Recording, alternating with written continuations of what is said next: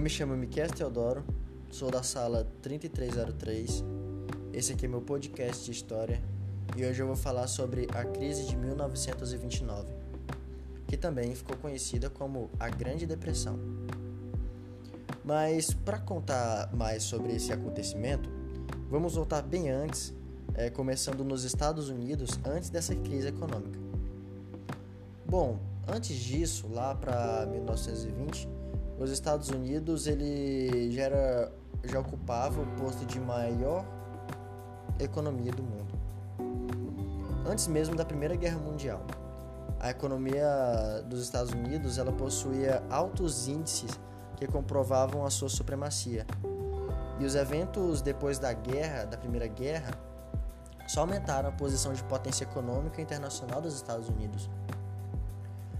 Bom, em virtude do crescimento extremamente rápido da economia dos Estados Unidos depois da guerra, a década de 1920 foi um período de grande euforia econômica para eles, que também ficou conhecido como Loucos Anos 20.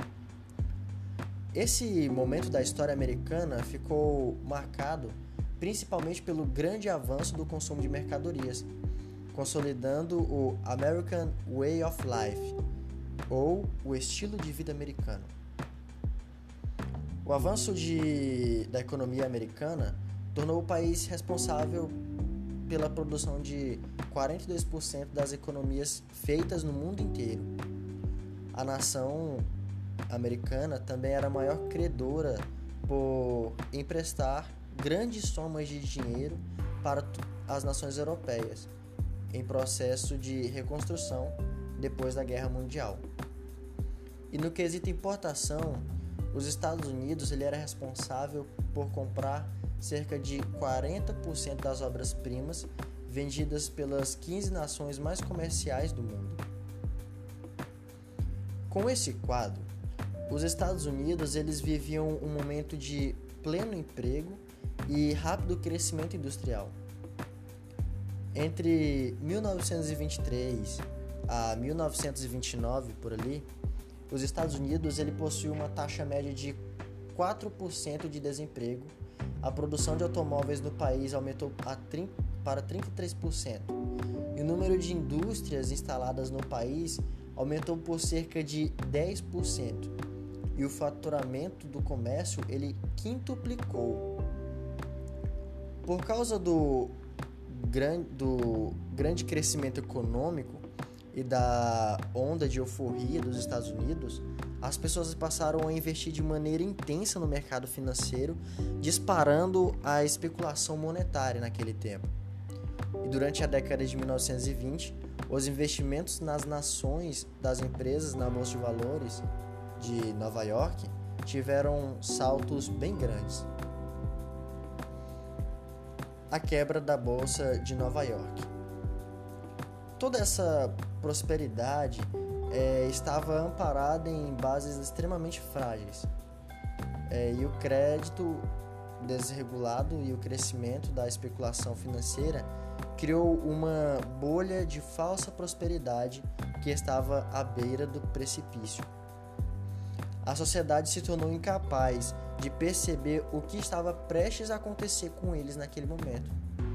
E esse processo foi explicado por Hobsbawm da, da seguinte maneira: ele disse assim, o que acontecia, como muitas vezes acontece nos booms de mercados livres, era que com os salários ficando para trás, os lucros, os lucros cresceram desproporcionalmente e os prósperos obtiveram uma fatia maior do bolo nacional. Mas, como a demanda da massa não podia acompanhar a produtividade em rápido crescimento do sistema industrial, nos grandes dias de Henry Ford, o resultado foi superprodução e especulação. Isso, por sua vez, provocou o colapso. A questão salarial que foi mencionada por Hobsbawm é, é muito importante para entendermos uma das facetas da crise, que foi a superprodução citada por ele. E na década de 1920, a indústria dos Estados Unidos ela expandiu e a produtividade do trabalhador aumentou ainda mais. Com esse aumento na produção, é, não foi acompanhado os aumentos de salários, pois na realidade os salários eles permaneceram estagnados. Assim, o mercado financeiro não teve condições de absorver a quantidade de mercadorias que eram produzidas em altas, em altas quantidades.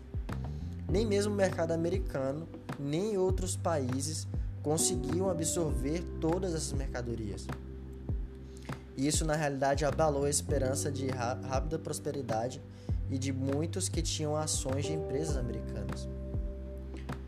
Bom, naquele tempo, milhares de pessoas resolveram então vender as suas ações no dia 24 de outubro de 1929, o que ficou conhecido como também a Quinta-feira Negra. Nesse exato dia, mais de 12 milhões de ações foram colocadas à venda, o que deixou o mercado em pânico. Essa situação ela se estendeu por muitos dias e na segunda-feira, dia 28, mais de 33 milhões de ações foram colocadas à venda. Imediatamente, o valor das ações despencou e bilhões de dólares desapareceram. A economia americana quebrou. Agora eu vou falar sobre as crises ou a, ah, perdão, as consequências da crise de 1929. Os efeitos da crise da, para a economia nos Estados Unidos foram rápidos demais e se espalharam pelo país com, como um efeito dominó. O período mais crítico de 1929 até o ano de 1933, logo após, os efeitos da crise foram enfraquecendo, principalmente por causa da intervenção do Estado na economia, conhecido como New Deal ou Novo Acordo. Bom, agora eu vou falar sobre alguns dados que evidenciam o grande impacto da crise na economia dos Estados Unidos. O primeiro, PIB nominal dos Estados Unidos caiu aproximadamente 50%. Segundo, o desemprego disparou e alcançou os 27%, que antes da crise era de 4%. As importações, elas caíram cerca de 70%. As exportações caíram 50%. Foi diminuído também 90% os empréstimos internacionais. E a produção industrial ela caiu, no mínimo para um terço. A produção de automóveis ela foi reduzida também para 50%. O salário médio na indústria também caiu para 50% e falência de milhares de empresas e bancos. Bom, milhares de pessoas perderam instantaneamente todo o seu patrimônio, uma vez que ele estava investido em valores de especulação que haviam desaparecido com a quebra da bolsa como num piscar de olhos. Os efeitos da crise eles se espalharam pelo mundo inteiro.